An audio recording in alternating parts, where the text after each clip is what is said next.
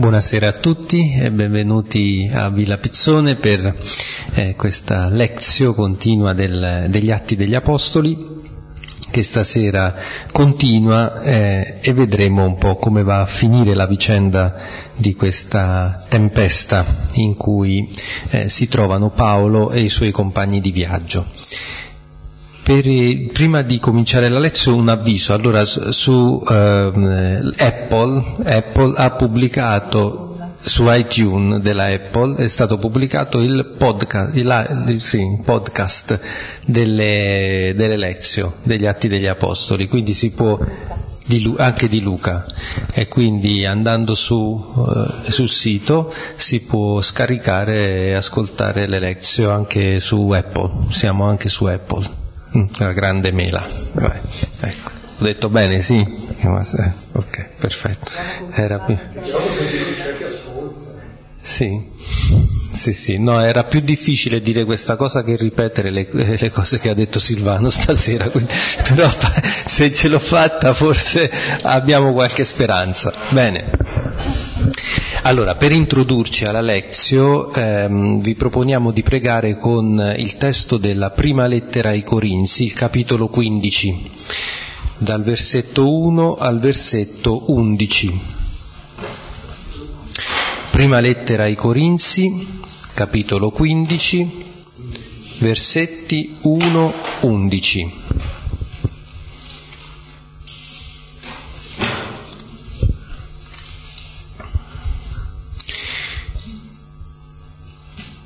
Lo leggeremo a due cori, un versetto per ciascuno, un coro con me alla mia sinistra e l'altro coro alla mia destra.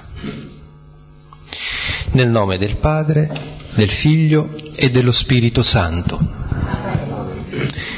Vi rendo noto, fratelli, il Vangelo che vi ho annunziato e che voi avete ricevuto, nel quale restate saldi.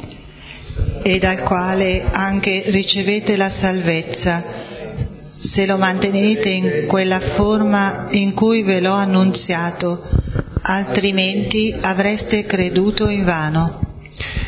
Vi ho trasmesso dunque anzitutto quello che anch'io ho ricevuto, che cioè Cristo morì per i nostri peccati secondo le Scritture. Fu sepolto ed è risuscitato il terzo giorno secondo le Scritture. E che apparve a Cefa e quindi ai dodici. In seguito apparve a più di cinquecento fratelli in una sola volta.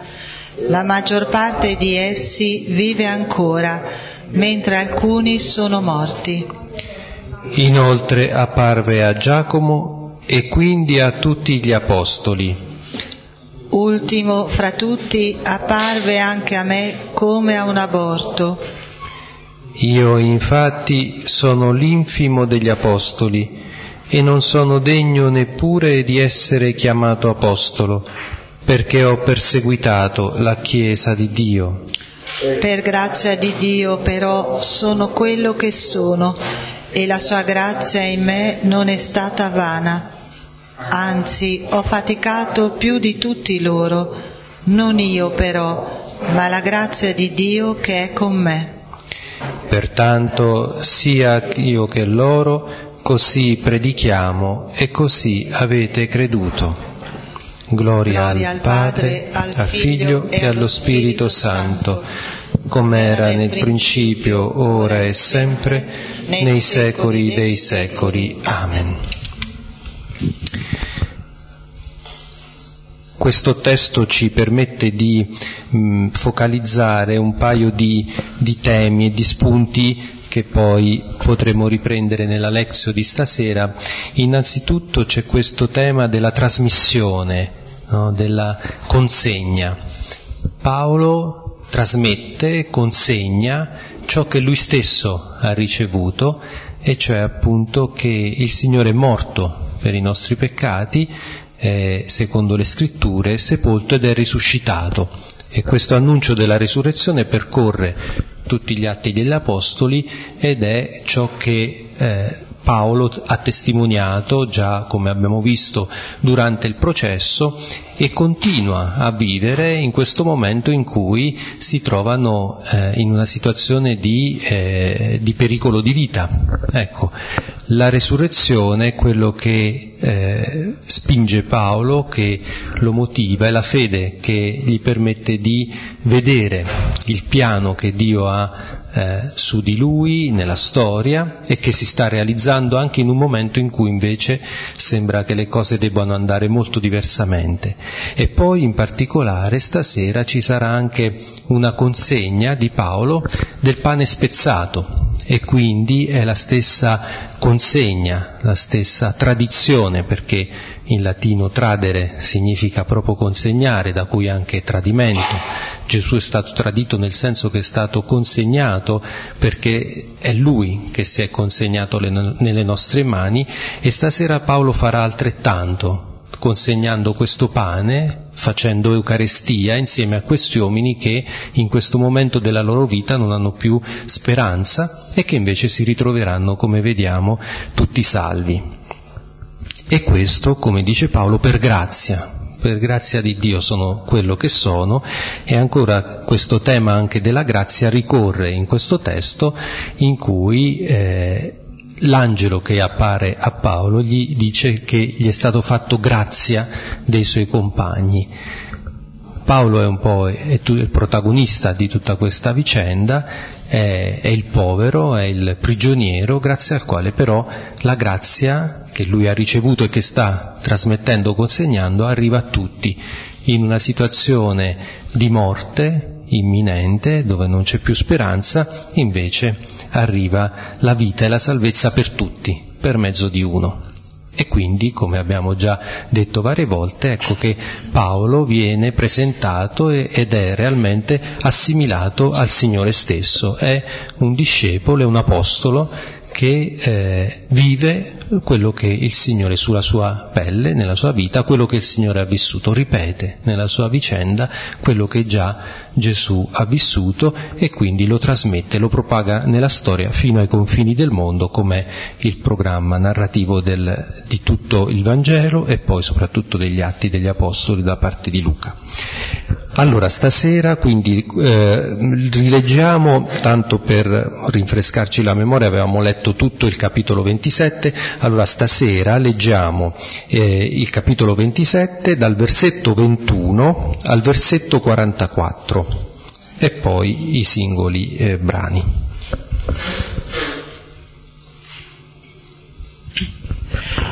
Essendo da molto tempo senza cibo, allora Paolo si pose in piedi in mezzo a loro e disse: bisognava proprio, uomini, aver obbedito a me e non salpare da Creta e risparmiare questo pericolo e questo danno.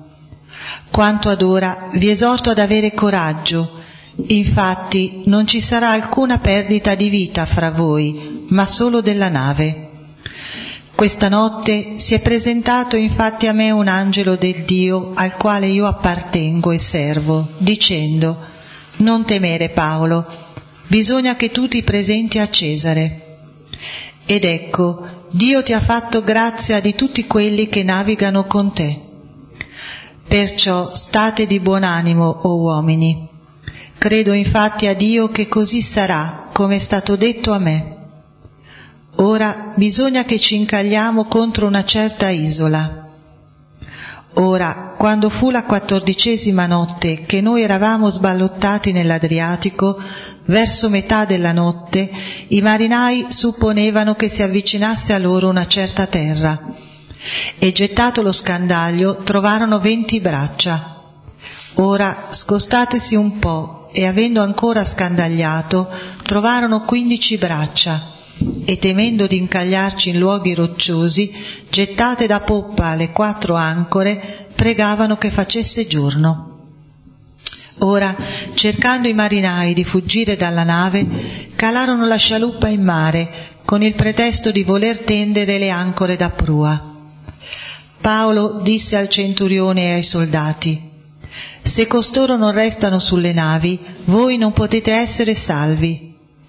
Allora i soldati tagliarono le funi della scialuppa e la lasciarono cadere. Ora, finché non veniva giorno, Paolo esortava tutti a prendere cibo dicendo: «Oggi è quattordici giorni che perseverate digiuni nell'attesa, senza prendere nulla. Perciò vi esorto a prendere cibo. Questo infatti è necessario per la vostra salvezza. Infatti, neppure un vostro capello perirà, nessu, neppure un vostro capello della testa perirà.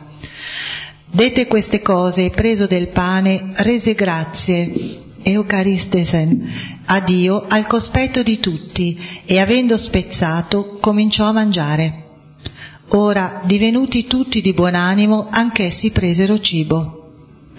Ora, tutte le persone sulla nave eravamo duecentosettantasei. Ora, saziati del cibo, alleggerivano la nave gettando il frumento nel mare. Ora, quando fu giorno, non riconoscevano la terra, ma scorgevano una certa insenatura con una spiaggia, e la volevano, se fosse stato possibile, incagliare la nave.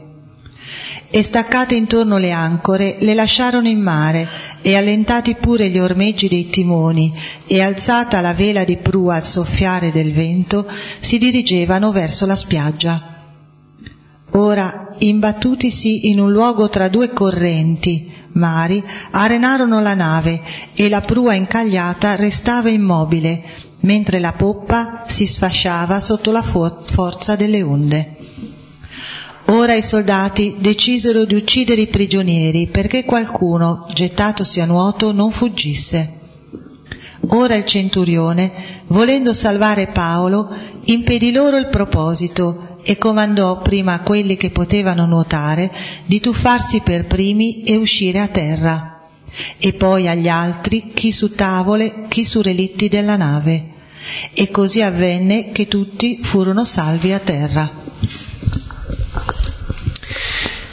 Ecco, vi ricordate che l'altra volta avevamo visto eh, questa prima parte del viaggio in cui eh, la, eh, Paolo aveva avvisato di non prendere il largo, di non provare ad andare eh, verso Creta, ma di, di fermarsi. Volevano arrivare al Cnido, eh, in, eh, nel sud dell'attuale Turchia, ma invece eh, partono e eh, a un certo punto arrivano a questo porto, la Sea, Creta, che è nel sud di Creta, a metà dell'isola, e appunto eh, avrebbero fatto meglio a fermarsi lì. Invece cercano di raggiungere eh, la, la punta eh, occidentale dell'isola di Creta, ma il vento, il vento forte sorprende la nave a quel punto e la porta alla deriva, e quindi eh, non avendo ascoltato il consiglio di Paolo, adesso eh, avevamo lasciato eh, Paolo e i suoi compagni di viaggio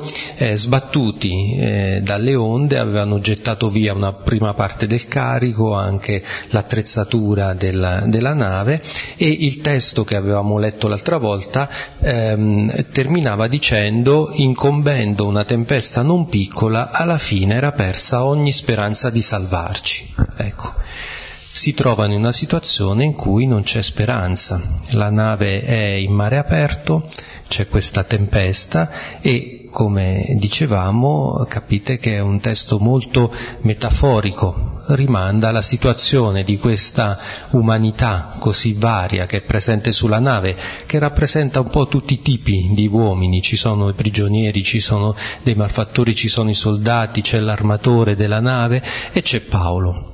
Ecco, la presenza di Paolo è quello che fa la differenza, e grazie a lui che, come abbiamo sentito, si arriverà alla salvezza per tutti, proprio in questa situazione in cui non c'è più speranza. E allora ecco, eh, ricomincia la narrazione da dove l'abbiamo lasciata, dicendo che l'equipaggio, questi uomini, sono da tanto tempo senza cibo.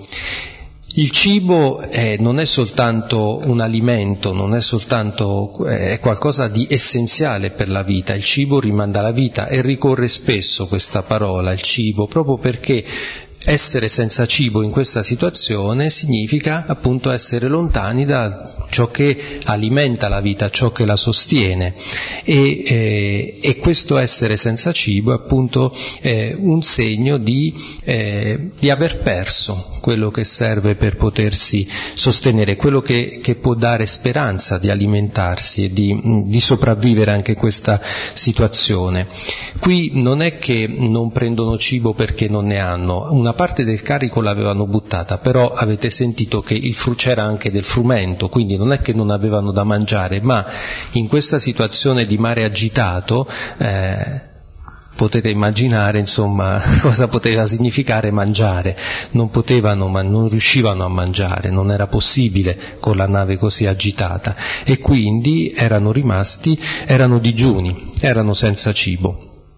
Paolo si mette, si dice il testo, in piedi in mezzo a loro. Ecco, qui Paolo assume una posizione, perché il testo non è a caso, insomma le parole sono studiate.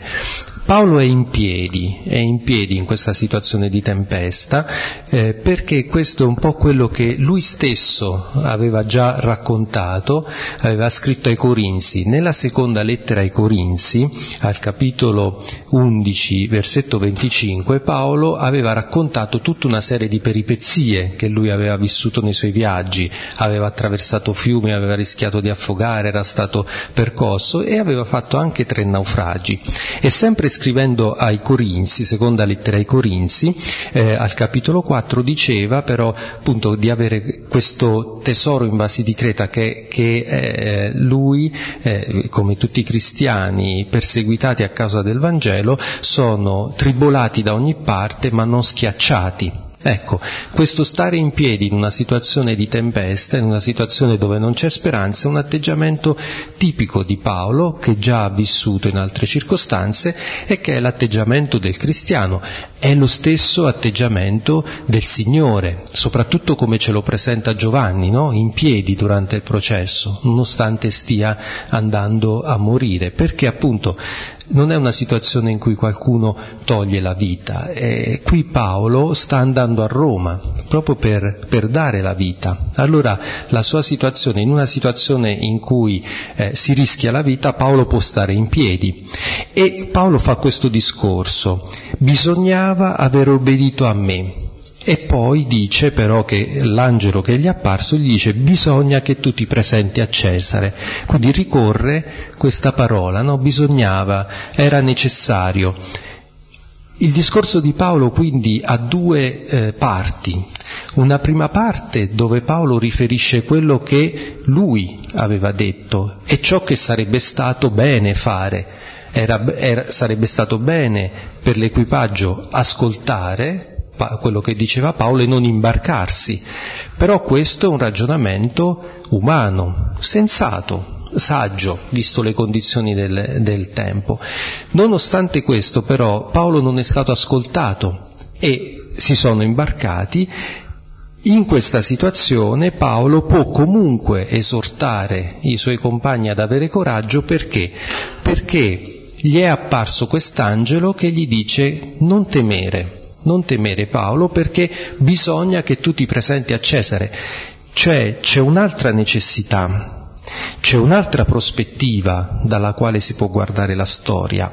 È la prospettiva appunto della, dello, è lo sguardo di Dio sulla storia, è il modo in cui Dio entra nella storia. Allora certo che da un punto di vista umano era meglio non partire, era meglio non avventurarsi nel mare aperto, ma anche in una situazione, anche commettendo un errore, come hanno fatto questi uomini, perché non dovevano partire.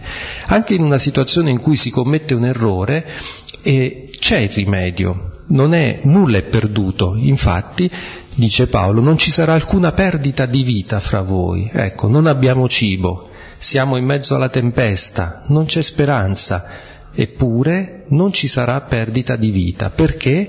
Perché bisogna che tu ti presenti a Cesare, perché Dio ha su Paolo e attraverso di lui su tutto l'equipaggio, perché appunto poi si salvano tutti, un progetto, Ecco, questa è la teologia della storia di, di Luca, è la rilettura, no, che si può fare alla luce della parola di Dio di quello che, di quello che è successo.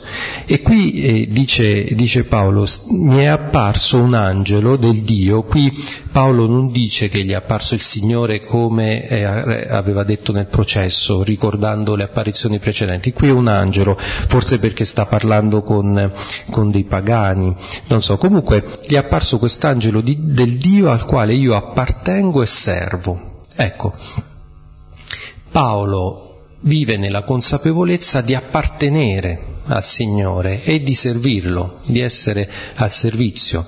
C'è questa appartenenza che ricorre anche in quello che dice, che, che l'angelo gli dice. L'angelo innanzitutto gli dice non temere, no? E, e questo è tipico delle apparizioni, sempre l'angelo, ed è interessante perché in una situazione in cui Paolo avrebbe ben altro da temere, no? Perché c'è la tempesta, eh, appunto l'angelo presentandogli dice non temere, non temere di questo che sta succedendo, di questo che ti sto dicendo, del, del, del fatto che io sono, eh, mi presento a te, perché bisogna che ti presenti a Cesare e Dio ti ha fatto grazia di quelli che navigano con te. Cioè il fatto che Paolo appartenga a Dio, no? eh, significa che anche quelli che sono con lui, affidati alle sue mani, in qualche modo sono nella mano di Dio. È un po', se volete, quello che Gesù aveva detto eh, ai suoi discepoli quando si era presentato come il bel pastore. Nessuno strappa le pecore dalla mano del pastore.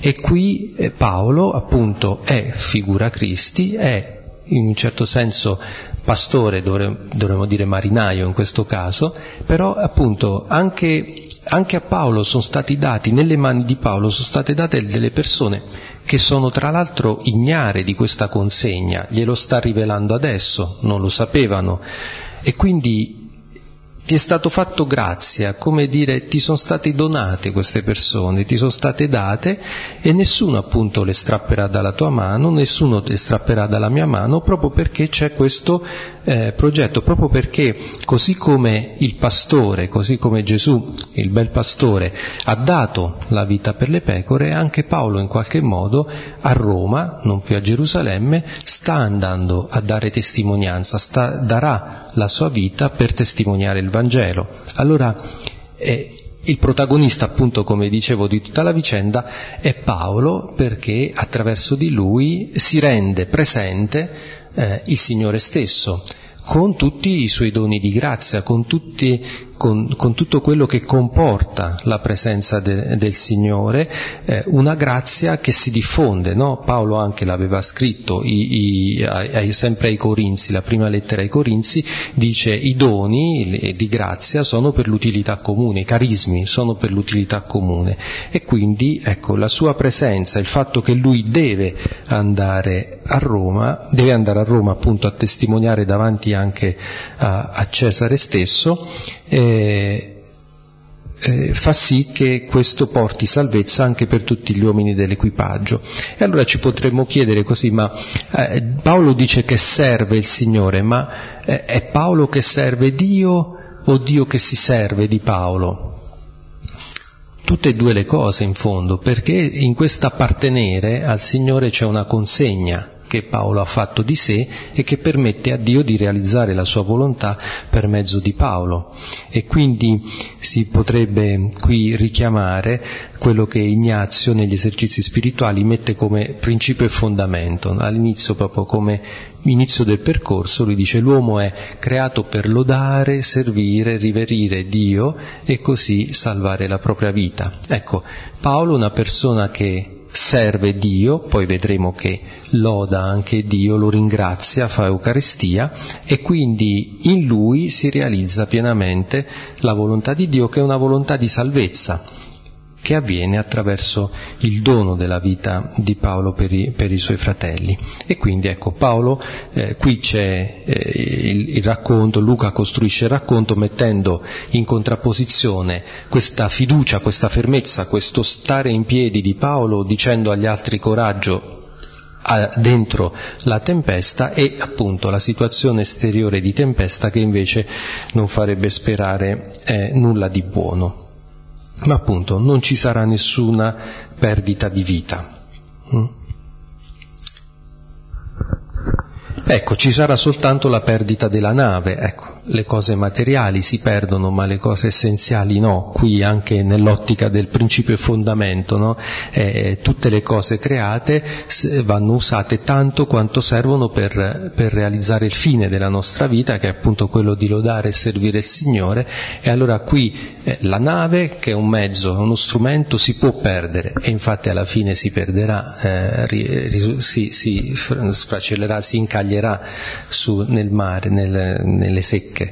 Eh, è un mezzo. Il fine invece, che è quello della vita, avere la vita e averla in abbondanza, ecco, questo eh, non dipende da questi, o meglio, si realizza anche attraverso questi mezzi, ma è, è, è il fine, quindi è qualcosa che appartiene, che, che va oltre. E mi veniva in mente eh, nel diario di Etty Hillesum, lei diceva, quando era in questo campo a, West, a Westerbork in, in Olanda, osservava come eh, ne, prima di partire molti dei suoi eh, connazionali ebrei si preoccupavano di mettere in salvo, non so, le posate, le cose, ecco, senza rendersi conto che stavano andando a morire. Allora lei notava questo eh, preoccuparsi, no, per delle cose materiali, quando invece ci sarebbe da preoccuparsi della vita stessa, avere un'altra prospettiva. Così qui Paolo appunto dice: la nave si perderà, ma nessuna vita andrà persa. Si concentra sull'essenziale,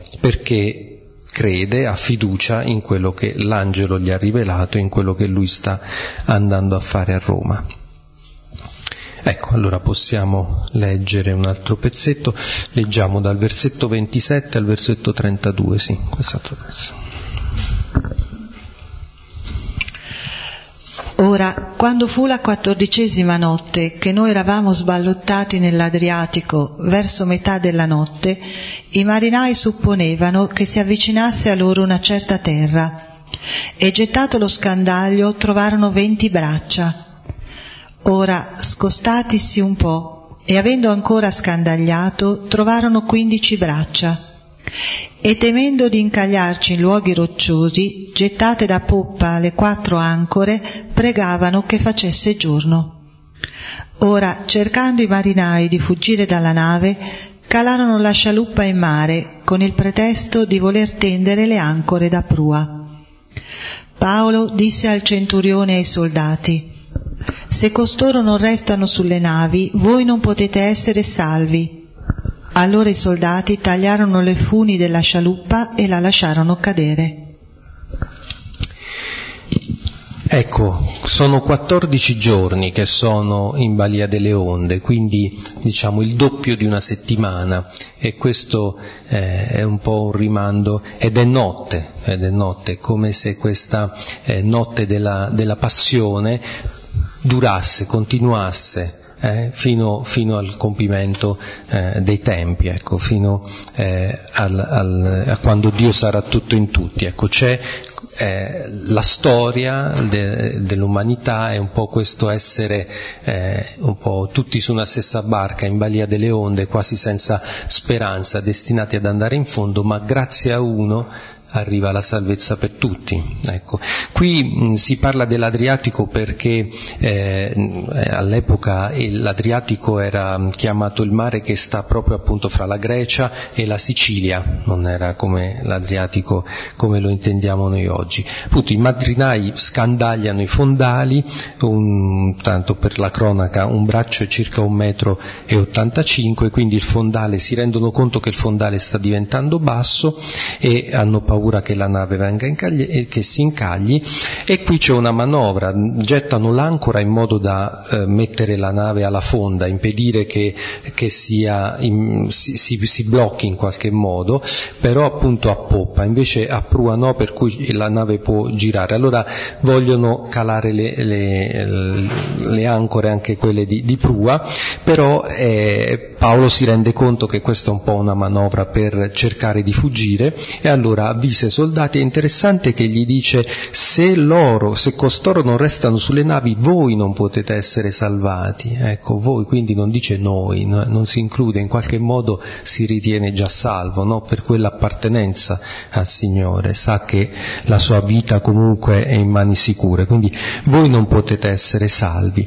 E qui allora assistiamo a quello che, appunto, il racconto è molto metaforico, ma è molto reale, perché qui vediamo quello che spesso succede in queste situazioni, ma anche normalmente. C'è sempre la tentazione di rompere la solidarietà. Siamo tutti su una stessa barca, ma quando le cose cominciano ad andare male c'è qualcuno che cerca di salvarsi a scapito degli altri, abbandonando gli altri, ecco, rompendo questa solidarietà che invece è, è nel discorso di Paolo quando dice nessuna vita andrà persa, non c'è la possibilità che qualcuno si salvi a scapito, a spese di altri, o meglio, o meglio, non è...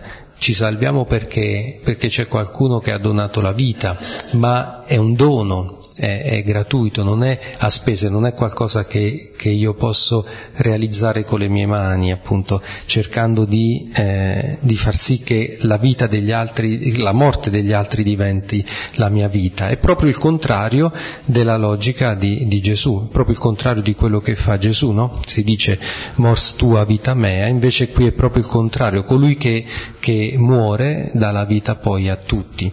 E, e allora ecco, Paolo interrompe questo tentativo, eh, se loro vanno via neanche voi potete essere salvati, bisogna rimanere un, insieme, bisogna lottare insieme su questa barca e avere quella fiducia, quella speranza, quel coraggio eh, di credere a questo annuncio dell'angelo che eh, la salvezza arriverà per tutti attraverso uno, attraverso uno che è questo, questo Paolo.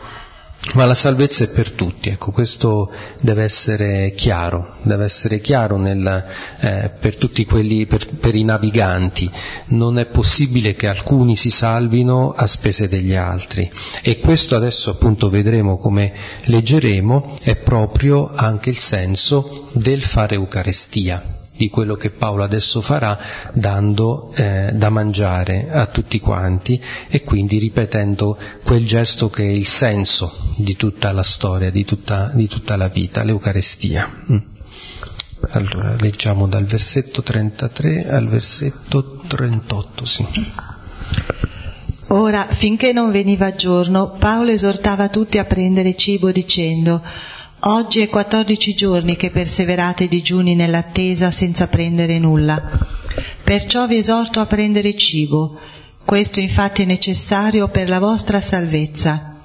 Infatti neppure un vostro capello della testa perirà. Dete queste cose e preso del pane, rese grazie, eucaristesen, a Dio al cospetto di tutti. E avendo spezzato, cominciò a mangiare. Ora, divenuti tutti di buon animo, anch'essi presero cibo.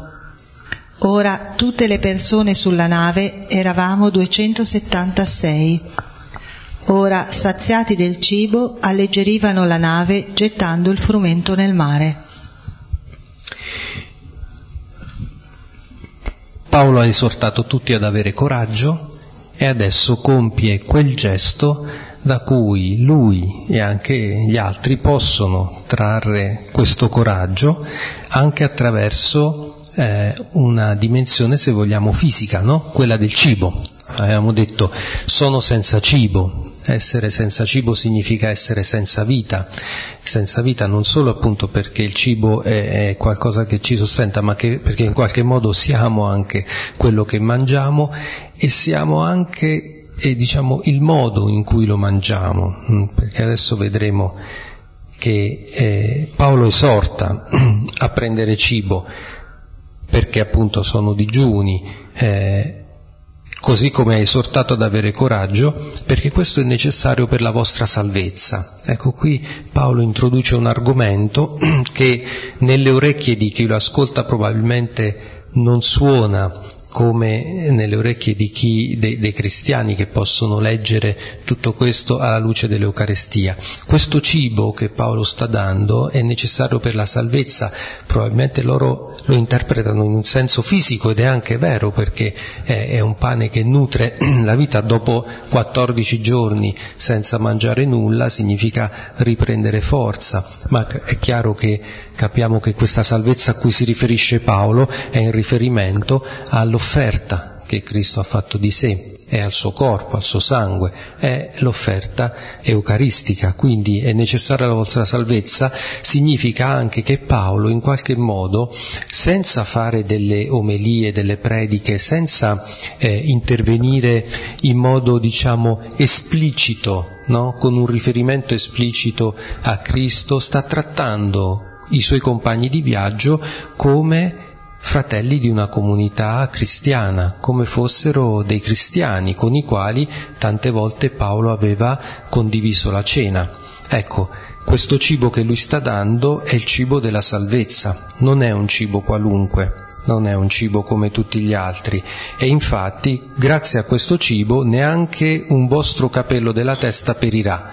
Qui risuonano le stesse parole di Gesù, le stesse parole che Gesù aveva detto. È interessante perché Paolo non aveva ascoltato la predicazione di Gesù, almeno non come l'avevano ascoltata eh, gli Apostoli, ma qui riferisce, eh, la citazione eh, eh, è di Luca ventuno diciotto, anche dodici sette, quando Gesù dice: non temete quelli che possono uccidere la vita e poi non possono fare più niente, i, i due, eh, due passeri non si vendono per cinque soldi, eppure tutti i vostri capelli del capo sono contati. E nel, verse, nel capitolo ventuno dice: non temete perché neanche un capello del vostro capo perirà. Ecco, è questo senso di appartenere eh, a Dio, questo senso di appartenenza, questa consapevolezza di essere nelle mani del pastore da cui nessuno ci può strappare. E questa consapevolezza Paolo la trasmette, la comunica anche a quelli che sono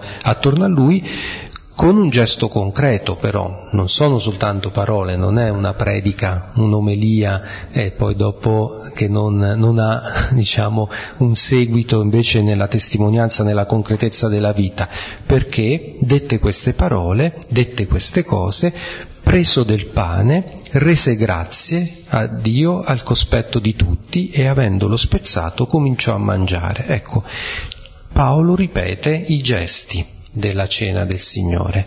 Preso il pane, ecco, prendere questo pane, cioè, dicevo, il cibo non è soltanto, il cibo è essenziale alla vita perché noi in qualche modo siamo quello che mangiamo, ma è anche il modo in cui lo si mangia, no? Si possono prendere, si può prendere il cibo in tanti modi, si può prendere come hanno fatto Adamo ed Eva per sé, cercando di accaparrarsi qualcosa, cercando di, eh, di, di mettere le mani su qualcosa che invece arriva come dono, no? Strappandolo a qualcun altro magari che ne avrebbe altrettanto diritto, prendere senza però condividere.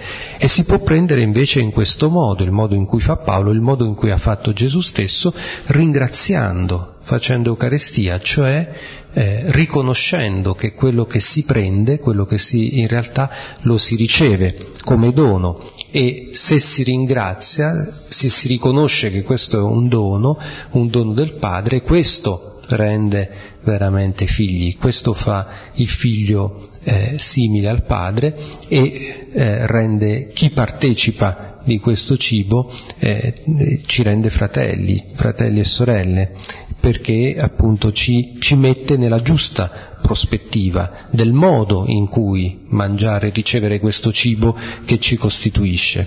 E Paolo appunto rende grazie, Eucaristese, qui c'è proprio il verbo eh, Eucaristia, euc- eh, che significa eh, ehm, rendere grazie, appunto l'Eucaristia è una, eh, significa rendere grazie a Dio, e questo al cospetto di tutti, perché appunto eh, i cristiani non, non facevano la cena in un modo chiuso, era una, una mh, quando si riunivano per la cena, le loro cene erano pubbliche, erano aperte, non era, non era qualcosa di esoterico, esoterico, non era sotto la forma di una setta, e spezza questo pane, e quindi significa appunto che dopo aver reso grazie lo condivide, e lui per primo comincia a mangiare e cominciano a mangiare tutti.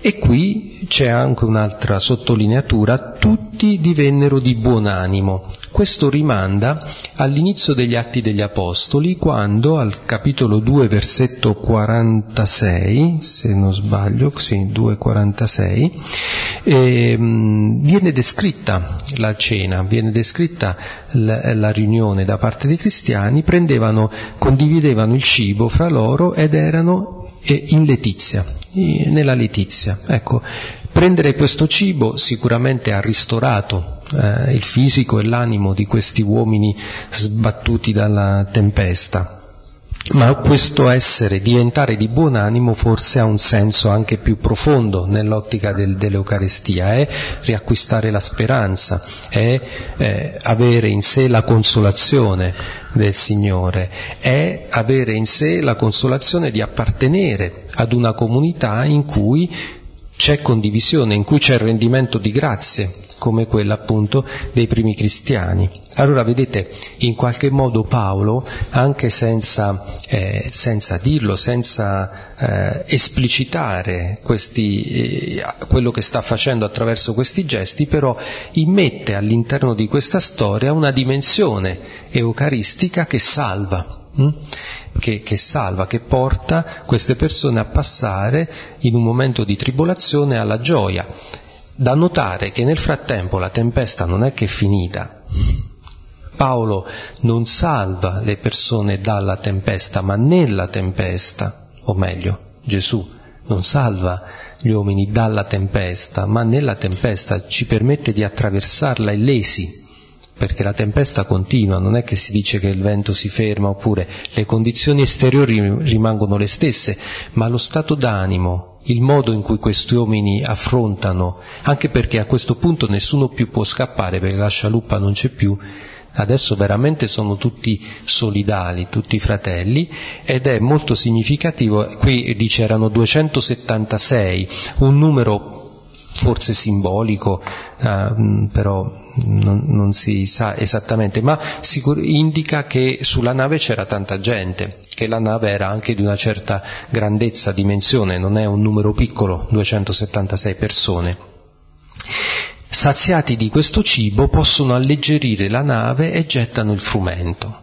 Il frumento che serve per fare il pane, ecco, questo frumento che, frumento che va a fondo è il, un simbolo, è un simbolo di Cristo stesso che scende negli abissi, scende negli abissi e grazie a questa discesa da parte di Gesù negli inferi eh, arriva la salvezza. Arriva la salvezza per tutti, ripeto, non perché eh, si placa la tempesta, ma perché, come appunto adesso leggiamo, abbiamo già sentito, eh, la barca si sfascia, ma tutti riescono a salvarsi, ad arrivare all'approdo. Ecco, anche questo è un rimando molto simbolico e metaforico proprio della condizione dell'uomo, ma di una storia riletta alla luce dell'evento di Pasqua, della passione del Signore, no? Dove appunto lui ha fatto Eucaristia, si è fatto pane spezzato, eh, ha reso grazie, ha donato la vita, e quindi permette di stare in queste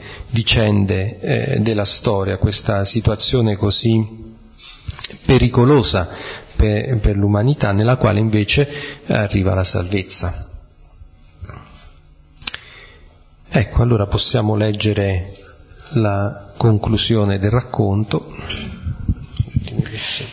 Ora, quando fu giorno, non riconoscevano la terra, ma scorgevano una certa insenatura con una spiaggia e la volevano, se fosse stato possibile, spingere la nave.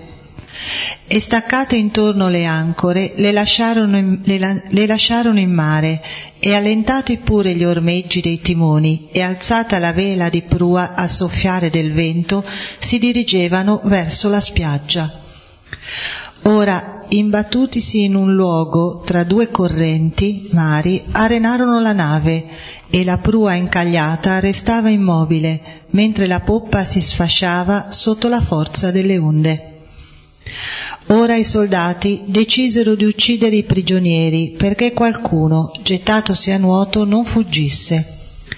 Ora il centurione, volendo salvare Paolo, impedì loro il proposito e comandò prima a quelli che potevano nuotare di tuffarsi per primi e uscire a terra, e poi agli altri, chi su tavole, chi su relitti della nave.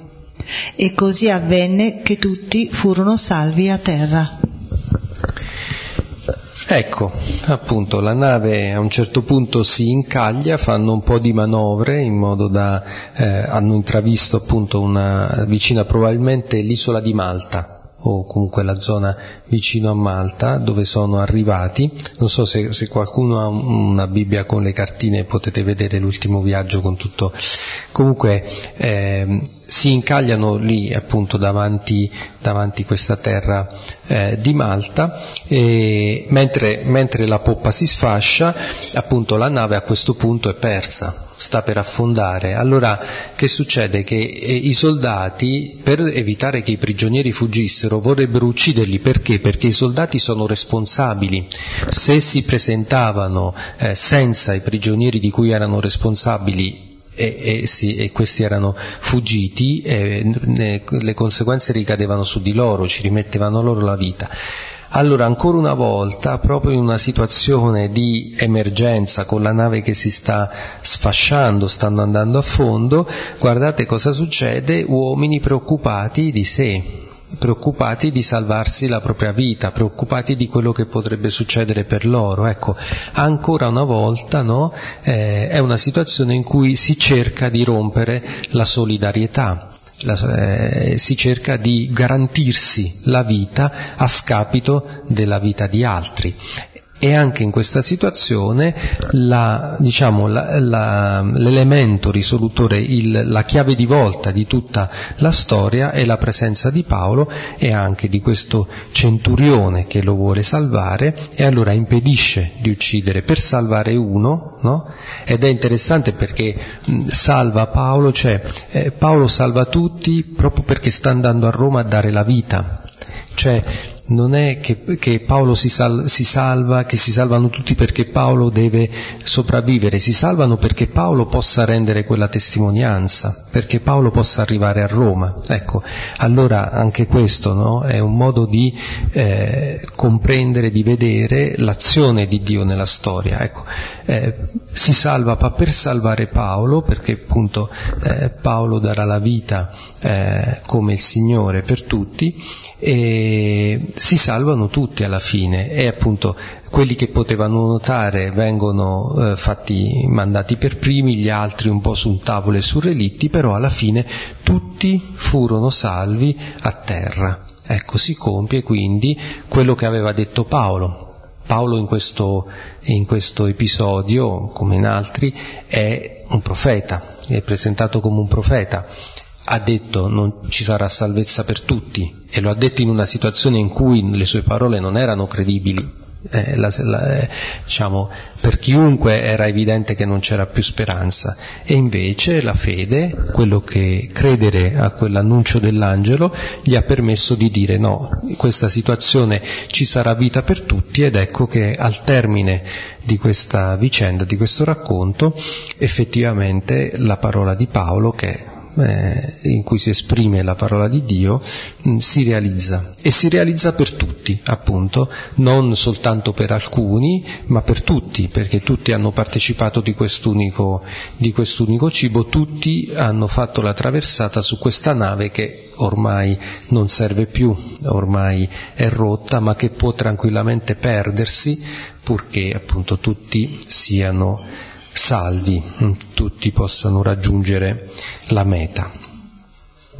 Ecco, mi sembra un, un racconto molto molto significativo, con tanti risvolti eh, simbolici, sia in termini, diciamo, più umani. L'altra volta, quando ci rimandavamo all'Odissea o, o all'Iliade, insomma questi racconti eh, che raccontano appunto storie di viaggi eh, molto significative, molto metaforiche della condizione umana, eh, sia anche eh, simbolico perché è un richiamo a tanti aspetti della, della vicenda del Signore, della sua passione, del suo eh, dare la vita, e ancora una volta appunto in questo viaggio il suo compimento si, si manifesta eh, l'innocenza di Paolo come del Signore, e an- ancora di più Paolo viene eh, assimilato, viene presentato eh, in eh, sintonia, in, in comunione con il Signore, eh, è quell'uno per mezzo del quale la salvezza arriva a tutti. Mm? Ecco, possiamo concludere qua, mi sembra di aver detto un po' almeno le cose che con Silvano avevamo preparato. Bene, se ci sono domande, risonanze.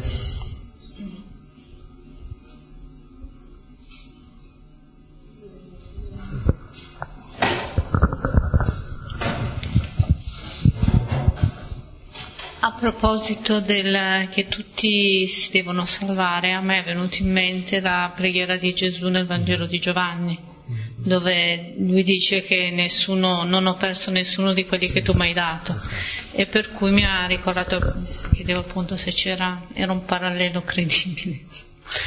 Sì, sì, eh, penso proprio di sì, appunto um, a me um, aveva rimandato al discorso del bel pastore, no? Perché questo, questo appartenere, però sì, sicuramente anche lì, anzi forse lì è ancora più significativo, nel senso che è la preghiera, cosiddetta preghiera sacerdotale di Gesù, quindi l'offerta che Gesù fa di sé e di tutto, di tutto il mondo al Padre, e quindi è prima di morire, prima della propria proprio prima della passione, e dice appunto nessuno di quelli che tu mi hai dato hai persi. E sì, qui è un rimando, perché quando, quando l'angelo gli dice ti è stata fatta grazia, è un po' come, come appunto il padre ha dato al figlio eh, i suoi eh, e lui non, non li ha persi, li ha custoditi, li ha conservati. Paolo nella tempesta fa lo stesso, eh, sì, sì, sì, fa, fa la sua eh, Eucaristia sul mondo, ecco. Questa è un po' eh, se, eh, appunto, se vediamo, no, questa, questa, immaginiamo questa barca con, con questa umanità eh, sopra, e Paolo che, sta, che, che lì rende grazie, prende il pane, lo spezza, no? È proprio l'Eucaristia sul mondo, è proprio il momento eh, di salvezza, quello che rinfranca in una situazione eh, disperata, no? Senza speranza. Allora eh, qui c'è tutto il senso, il senso di quello che, che il Signore ha, ha portato, ha manifestato con, con la sua vita, con l'offerta di sé. Mm.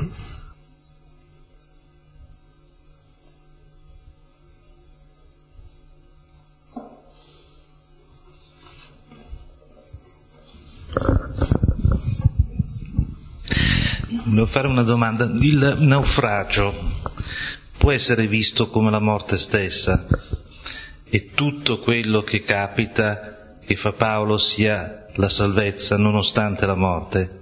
È possibile fare una, un, un paragone di questo genere? Una lettura per un paragone di questo genere? Beh, allora, se stessimo così alla materialità del racconto, è la nave che, fi, che si sfascia, diciamo, è la cosa che, che muore, no? E il frumento, è il frumento che va a fondo, mm. Questo muore. La vita di tutte le persone è salva, in qualche modo comincia una vita nuova, certo, perché loro si ritrovano su un'isola che non sanno che isola è, non sanno più dove sono, no? Perché per quattordici giorni senza eh, stelle, senza sole, loro non sanno adesso dove si trovano. Quindi in qualche modo comincia una vita nuova, direi, in qualche modo forse sì, proprio in questa prospettiva, cioè adesso si tratta di riorganizzarsi, di ricominciare, eh, non si, diciamo, bisogna vedere in questa situazione i, i quali nuovi rapporti tutti, no? Perché qui sono persone che hanno dei ruoli, delle situazioni, ecco, eh, come questo, l'attraversamento, cioè essere sopravvissuti ad una situazione di morte, hanno visto la morte in faccia sicuramente, cosa produce nella vita di queste persone. Adesso continueremo a leggerlo, Paolo continuerà avanti, c'è un episodio molto interessante nel prossimo, nel prossimo capitolo. Cominceremo, mi fa venire in mente un po' Eh, le storie dei rifugiati. Io, forse ve l'ho già detto, ho lavorato quattro anni a Roma con il centro Astalli, che si occupa appunto di eh, accogliere, accompagnare rifugiati politici, e ascoltando le loro storie, sono persone che appunto facendo, eh, alcune sono venute con i barconi attraversando il Mediterraneo e hanno visto morire gli amici, i parenti, eh, e loro stessi si sono trovati di fronte, oppure per esempio alcuni ragazzi eritrei o eh, sudanesi, etiopi, che attraversano il Sahara su questi camion carichi di gente, dove se cadi rimani lì. Ecco, allora sono persone che hanno davvero fatto l'esperienza della morte. Non sono morti, no? In questo senso sì, eh, sì sono d'accordo, cioè, eh, si può leggere in questo senso, perché non sono morti, però eh, la morte ce l'hanno, la, l'hanno vista, l'hanno vista, eh, l'hanno vissuta, l'hanno sentita.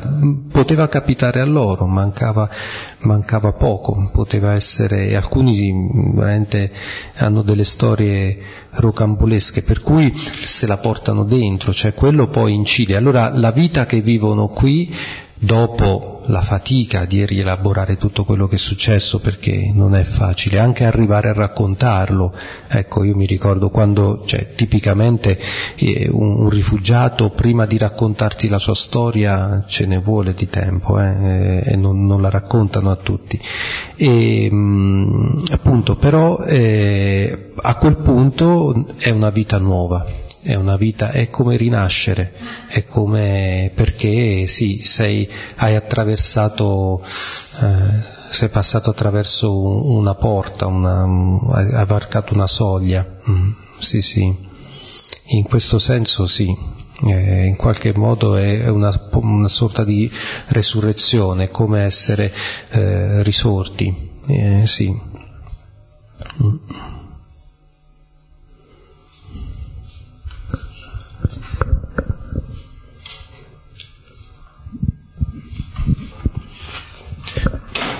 Ecco, io vorrei mettere in evidenza che Paolo è vero che ha questo messaggio dall'angelo, eh, non perdetevi di, mm, mm, non temere, sarete salvati, mm. Però è anche vero che non si mette in una posizione passiva, contemplativa, ma mm. voglio dire che eh, come espressione di solidarietà compie degli atti, cioè si dà da fare. Cioè, voglio dire, non è una persona, eh, questo secondo me è un significato, può avere un significato molto importante. A fronte delle avversità, certamente ci può essere, c'è, un, c'è la fede, c'è un aiuto, però c'è anche l'invito a fare, a, a, a, a fare per gli altri, perché in effetti c'è tutta una serie di azioni.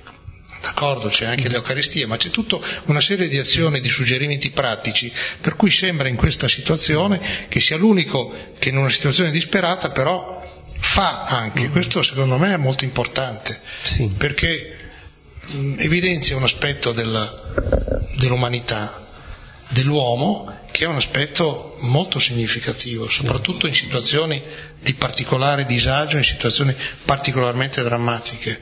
Cioè, voglio dire, d'accordo avere l'aiuto e attendersi l'aiuto di Dio, però sì, è anche importante che ognuno impegni se stesso e dia il meglio di se stesso per cercare di, di, di, di, di in uno sforzo di solidarietà, di, di, di cercare di risolvere le situazioni. Questa osservazione mi dà la, la possibilità di dire ma una cosa, perché effettivamente eh, allora mh, notare il fatto che eh, a fronte di una ehm, rivelazione che, che Paolo mh, eh, riceve, eh, non c'è un atteggiamento passivo, no? Mi fa pensare probabilmente questo perché spesso eh, vediamo l'atteggiamento del cristiano come un atteggiamento passivo di fronte alle cose, cioè succedono problemi, le tempeste, i guai della vita, sopporta, eccetera. E in realtà eh, non è l'atteggiamento di Cristo.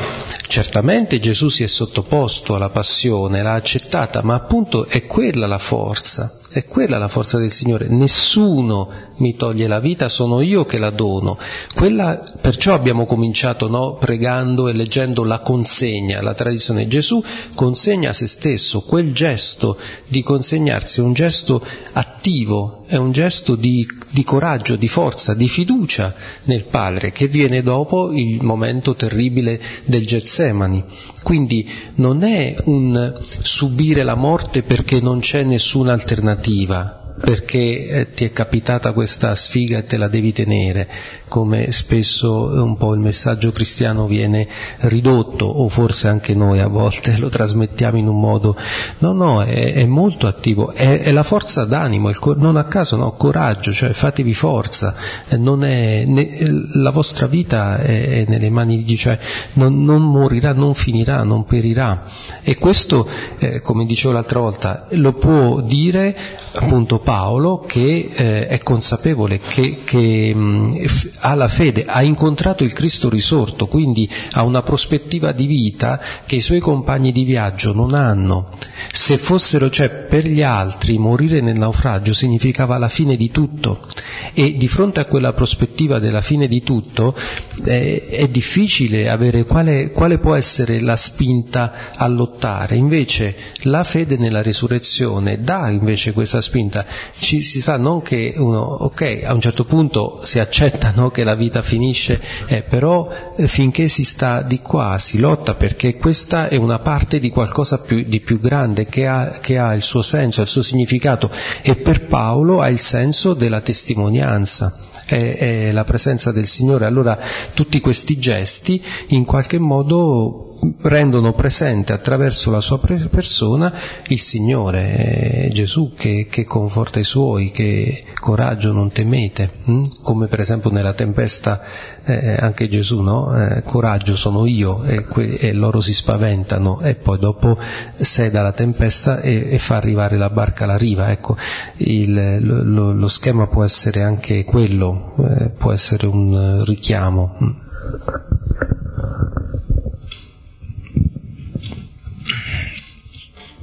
A me colpiva molto la circostanza che questa parola racconta che ci sono situazioni nelle quali quello che sembra salvarci è quello che invece eh, ci fa morire, e, e che in queste situazioni quello che sembra il comportamento più assurdo è invece il comportamento che ci salva.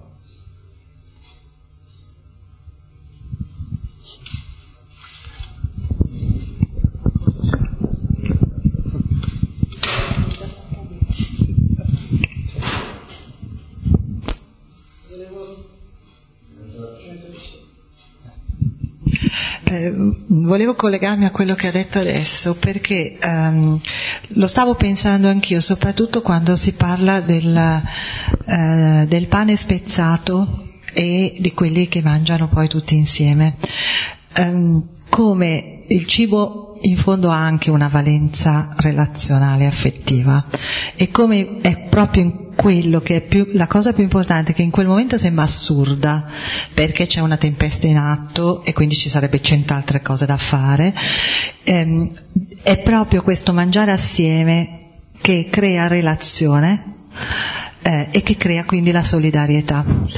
Ehm, e guarda caso l'Eucaristia è proprio mangiare qualcosa, quindi il Signore non ha creato una cosa da niente, voglio dire. Ehm, proprio perché questo crea relazione con i fratelli e con Dio. È in quel momento lì che allora si riconoscono fratelli tutti nella stessa barca, e in fondo questo è un atto che in questo contesto sembra assurdo, in realtà invece è quello che poi salverà tutti, perché poi si mettono a lavorare tutti insieme per mh, poter fare qualcosa. Quindi eh, quanto è importante anche questo mangiare insieme, perché crea la relazione, crea la, l'affettività e crea la solidarietà in questo caso. Eh sì, qui è la logica del Vangelo, che, che non è la nostra, perché nella tempesta eh, è comprensibile che tutti si preoccupino della propria vita e cerchino di salvarla in qualche modo.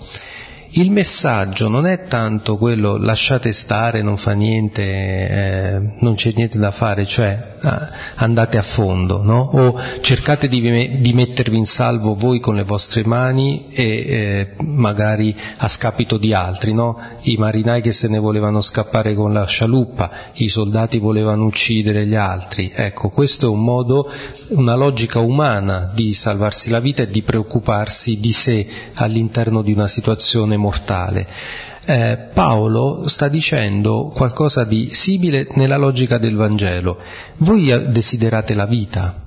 Questo, questo desiderio di vita e di vita per sempre è insopprimibile nell'uomo. Allora, guardate, c'è qualcuno che eh, vi ha fatto vedere qual è la via della vita. Allora, in quelle situazioni preoccupatevi di cosa veramente dà la vita, e quello che dà la vita è il gesto eucaristico, perché la vita è donata e, e eh, nella fede è nelle mani di Dio. Allora, in quella situazione, come diceva lei, condividere, condividere, non cercare di, di salvarsi la vita con le proprie mani. Questo messaggio è di un'attualità straordinaria, no? Se ci pensate, ma eh, è sempre quello che da quando, eh, da, da quando esiste l'uomo fa fatica, perché, perché c'è, si tratta di vincere l'egoismo, si tratta di fidarsi, si tratta di affrontare la vita con una logica, con una prospettiva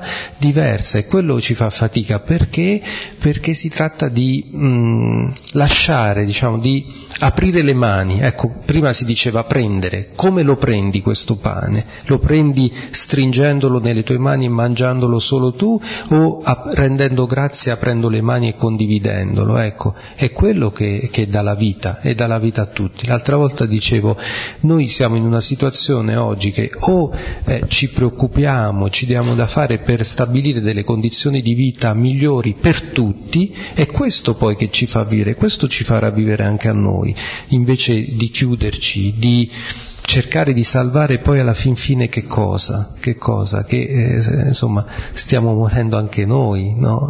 Eh, quindi è un messaggio, beh, del resto questo è, io sono la via, la verità e la vita. Questa è la verità, almeno per chi, per chi crede.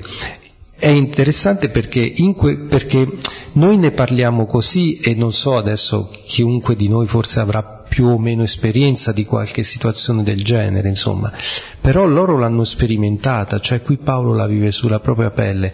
La, la cosa difficile è nella situazione, in questo tipo di situazioni, eh, attuarlo, ma, ma chi lo fa, chi, chi ha la grazia, la forza, il coraggio di farlo, eh, sperimenta quanto tutto questo sia vero. Eh, chi vuol salvare la propria vita la perde. Chi la perde per il Vangelo la salva. Questo è vero al cento per cento. Se ci crediamo, è vero, punto, anche se non ci crediamo. Perché, no, se ci crediamo, no, se ci crediamo si attua nella nostra vita, perché non è che poi eh, viene imposto, perché Gesù non ha imposto niente a nessuno, l- ha offerto questa verità. Chi lo sperimenta, chi, chi, chi lo attua nella sua vita, si rende conto di quanto sia profondamente vero. E se non ci si crede non, non funziona, non, non attiva, c'è, c'è una soglia di attivazione. Eh, ad alcuni è dato per grazia. Poi è interessante, se volete, che questi compagni di viaggio di Paolo si trovano salvi senza capire niente. No? ma, ma non è quello l'uomo. Ma poi Gesù non aveva detto siete il lievito. Ecco, noi ci troviamo in una situazione in cui i cristiani, soprattutto in Occidente, in tante situazioni sono minoranza, ma forse non è anche questo quello che ci diceva Gesù: attraverso di voi, attraverso uno arriva la salvezza. Allora, attraverso di noi, lievito, arriva la salvezza anche per chi non crede, per chi è lontano, per chi non gliene frega niente.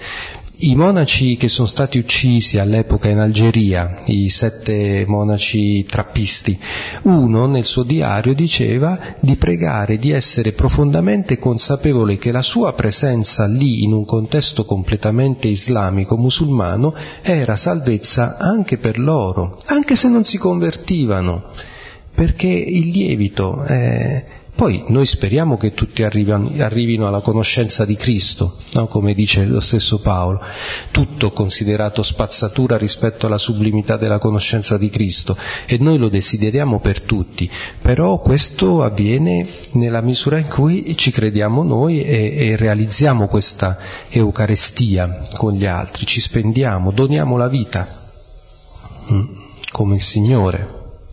Scusa.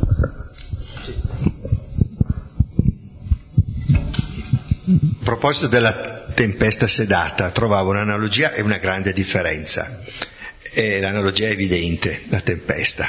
La grande differenza è che Gesù dice al mare calmati.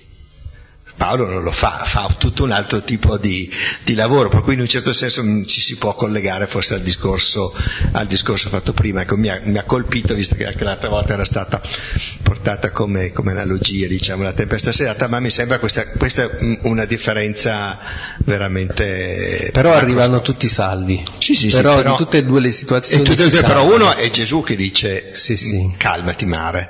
Sì, adesso sì. Mh, Gesù non c'è più con noi e, e in un qualche maniera allora c'è sì, tutto sì. il discorso che poi è stato fatto prima sì, sul, Beh, sull'impegno, del, sull'impegno sì, diciamo sì, ecco eh, che uno non può, si deve dar da fare, insomma, ecco, non, sì, sì. non c'è più le, l'intervento miracoloso, diciamo. Sì, e guarda, anche se c'è, non so se ci avete mai fatto caso, ehm, quando Gesù si trova di fronte al, all'indemoniato, scaccia i demoni, Gesù non li uccide, il demonio è il male, no? Il male in persona. Eh, Gesù non è che uccide il demonio, lo scaccia, lo relega in un luogo, in una situazione, intanto lo fa uscire dall'uomo, perché il problema è quello, se ce l'hai nel cuore, finché ce l'hai dentro... Eh, Gesù lo deve, devi far uscire, lo devi buttar fuori, ti devi separare, non, non devi avere più relazione. Ma non è che poi il male, paradossalmente, ha un ruolo anche nella storia della salvezza. La felix culpa è, è un mistero, eh, il mistero del male. Però ecco, Gesù quello che fa, lo scaccia, lo mette in un luogo dove lo possiamo vedere, riconoscere, ma non ci fa più male, non, non lo teniamo dentro, cioè è quello. Il, la sfida è quella di strappare il male dal cuore dell'uomo, ecco, questa condivisione, no? Que, tutto, quello è, è il grande, è quello tutto lo sforzo del cristiano. Se tolgo l'egoismo, il male dal mio cuore, eh, il regno arriva, ma eh, la sfida è quella, è chiaramente una grazia, insomma, però eh, ci vuole, ecco, questo è lo, lo sforzo, l'impegno attivo, e quindi non, non è passivo, anzi io credo che sia la sfida più grande per chiunque uomo sia venuto mai al mondo, questa qui, questa è la sfida del cristianesimo, eh, di, di, di togliersi eh, il male dal cuore.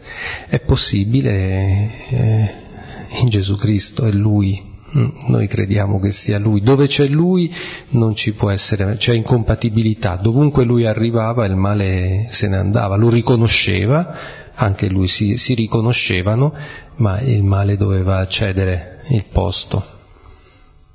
E non ha prevalso proprio perché Gesù è arrivato anche al punto di dare la vita. Senza la Pasqua, guardate, la Pasqua è il mistero... Eh, ineffabile, cioè è proprio il culmine di tutta la salvezza, perciò anche questo episodio che abbiamo letto è estremamente simbolico, metaforico, significativo, perché è l'Eucaristia dentro la tempesta, in una nave che sta affondando e in, dopo eh, che affonda alla fine e tutti si trovano salvi. È proprio, è il significato proprio della, della Pasqua, della salvezza. Mm. A me mh, piaceva sottolineare mh, la parte finale dove altri si salvano con mezzi di fortuna. perché proprio eh, dopo aver provato per giorni a usare i mezzi corretti e anche in maniera intelligente, perché leggendolo da, da, da, da, da avendo fatto un po' di vita di mare, fanno tutte le cose giuste quando c'è la tempesta, non ne sbagliano una, addirittura le fanno in eccesso, quattro ancore quando di solito ne bastano due, e cara grazia se ci sono. Ecco, quando tutto questo non riesce più, come ti salvi? Con i relitti e con le tavole, cioè con i pezzi rotti degli strumenti che invece avevi a disposizione per pensare di salvarti. E tra l'altro un, un po' polemicamente, poi tu me l'hai sp- spostata, io pensavo a questa barca come immagine della Chiesa e pensavo a questi p- progetti pastorali perfetti che ogni tanto si fanno con potentissimi mezzi, e poi dopo scopri che l'evangelizzazione è tutt'altro, è fatto con i mezzi che non ti aspetti neanche. Sì. E infatti poi la, la salvezza in qualche modo arriva accettando che la nave si perda, si, la nave si può perdere, e la, sono le vite che vanno salvate, è sempre la persona chiaramente al centro, la nave che ci, cioè, non, non importa. Tutti i tentativi di salvare la nave a scapito delle persone che ci stanno sopra è chiaro che vanno proprio in controtendenza, cioè sono la negazione, non in controtendenza, sono la negazione del Vangelo. Allora alla fine ci si salva perché si è accettato che la nave affondi e quel poco che è rimasto ti, ci, ti, ti porta a terra, dopodiché lo lasci anche quello lì, non hai più bisogno. Mm. Quello che dicevo prima, no? Il principio e il fondamento, i mezzi, la distinzione fra i mezzi e i fini è una delle grandi tentazioni, equivoci e errori che facciamo anche nell'evangelizzazione, anche nella Chiesa, è di scambiare i, i mezzi per dei fini, e qui si aprirebbero scenari che tutti, non, non so, devo essere più esplicito, siamo su, su, dov'è, su Apple, no, meglio di... No, qui ci, ci vuole Silvano, ecco, Silvano. Bene, allora direi che possiamo concludere.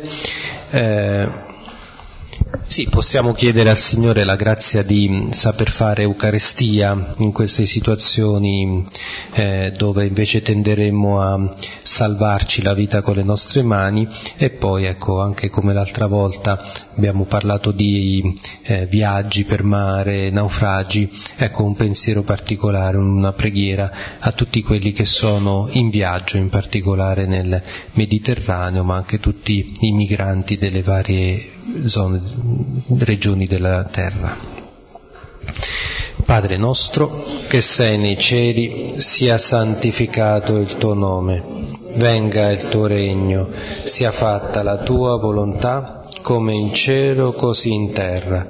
Dacci oggi il nostro pane quotidiano e rimetti a noi i nostri debiti come noi li rimettiamo ai nostri debitori, e non ci abbandonare alla tentazione, ma liberaci dal male. Amen. Buonanotte.